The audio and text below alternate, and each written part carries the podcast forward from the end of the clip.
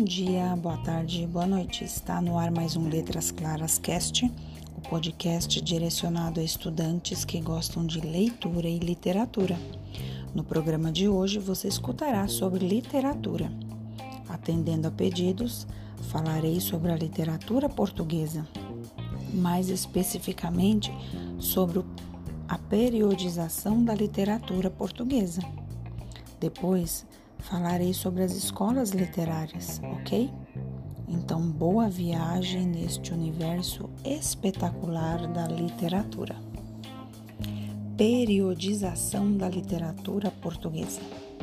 A literatura portuguesa, que abrange há bastantes séculos de produção, apresenta uma divisão em três longos espaços de tempo, acompanhando as grandes transformações vividas pela Europa.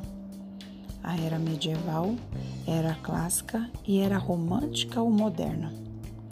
Essas três grandes eras apresentam-se subdivididas em fases menores, chamadas de escolas literárias. Também é importante notar que as datas que assinalam o início e o fim de cada época têm de ser entendida apenas como marcos. Toda época apresenta um período de ascensão, um ponto máximo e um período de decadência, que coincide com o período de ascensão da época seguinte. Então, agora nós vamos conhecer um pouquinho de cada uma dessas divisões. A primeira divisão é a era medieval. Esse período se inicia com o texto mais antigo da literatura portuguesa. Você sabe qual é?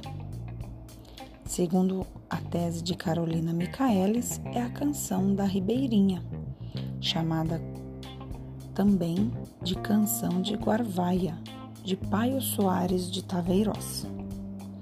A era medieval prolongou-se até o ano de 1527, quando Sá de Miranda retorna da Itália e introduz em Portugal as características renascentistas. Dentro da era medieval, nós temos duas escolas literárias, que seria o trovadorismo, período que compreende basicamente os séculos 13 e 14, reflete a sociedade portuguesa ainda presa a valores medievais. E o humanismo, período tipicamente de transição da cultura medieval para uma cultura clássica renascentista. Compreende o século XV e os primeiros anos do século XVI.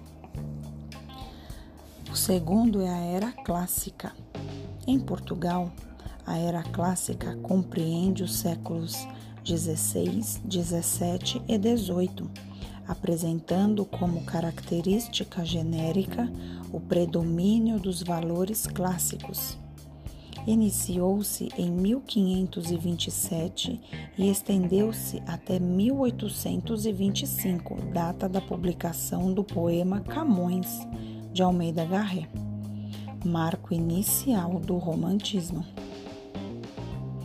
Divide-se em três períodos: Quinhentismo ou classicismo compreende o período áureo da Renascença em Portugal no século XVI. Quinhentismo porque em 1500 surgiu aqui a literatura brasileira. Depois nós temos o Barroco, que vai de 1580 a 1756, ano da fundação da Arcádia Lusitana e o arcadismo ou neoclassicismo, que estendeu-se de 1756 a 1825, ano inicial do romantismo.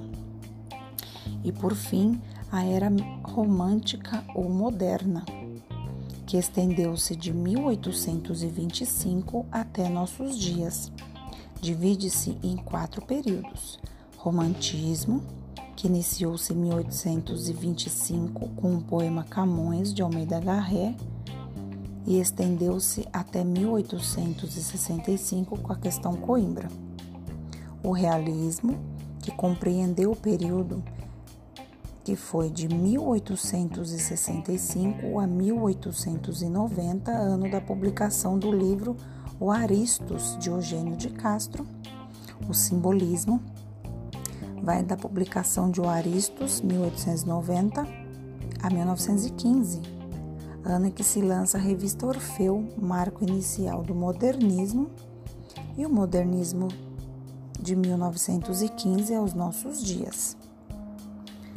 Tá, no próximo programa, eu vou iniciar falando sobre a primeira escola literária, que é o trovadorismo. Até o próximo programa.